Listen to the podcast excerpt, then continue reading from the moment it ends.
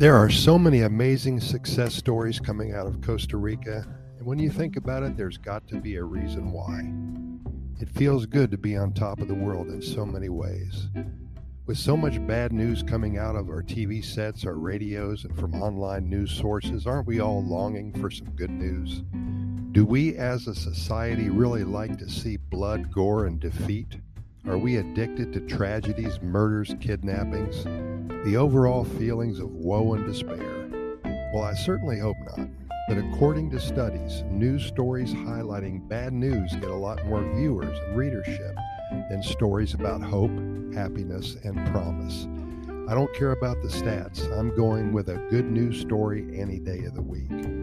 So let me share with you an amazing success story regarding Costa Rica.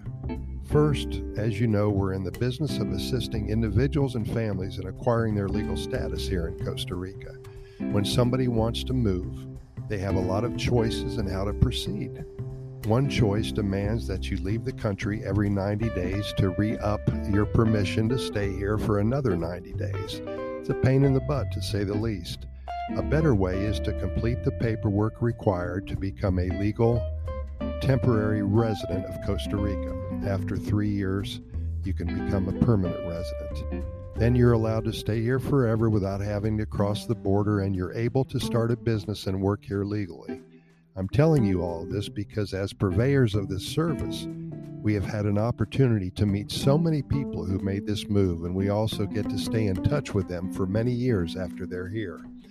One of the best feelings that we have is when we help somebody become a resident of this country and then perhaps four or five years later find out that they not only love it here, but they have become successful in a business that they started. One family comes to mind. There's three of them the mom, the dad, and the son. They arrived in Costa Rica from North Carolina, if I remember correctly, about eight or nine years ago. The boy was only about seven, and none of them knew any Spanish whatsoever.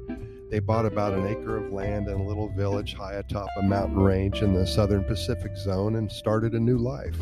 They built a little house, planted a few rows of veggies, planted about 10 fruit trees, avocado trees, and some jackfruit, I believe, and went along their merry way, enjoying the Pura Vida lifestyle each and every day.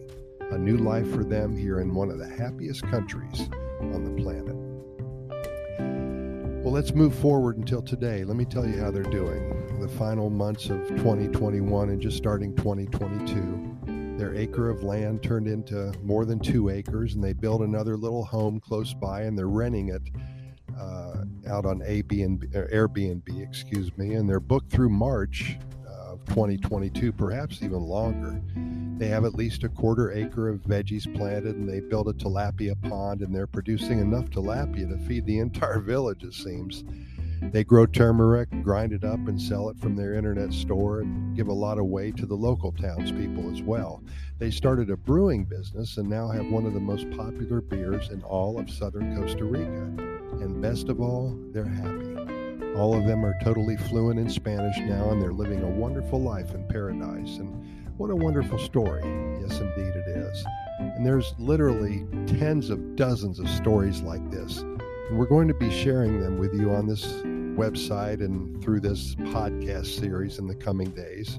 We believe that you are what you read. If you dwell on nothing but happiness, tales of success, and hard work and wonderful outcomes, then you'll attract those types of people in your own life. Just having the platform, however, as small as it may be, to share the good things that happen to people who have changed their lives totally and have moved to one of the happiest countries on the planet. It makes us want to get up every morning, pick up the pen, and put it to paper. After that first cup of coffee, of course. That's a must do here in the land of Pura Vida. Anyway, thanks for listening. We appreciate it. We'll do the same thing tomorrow.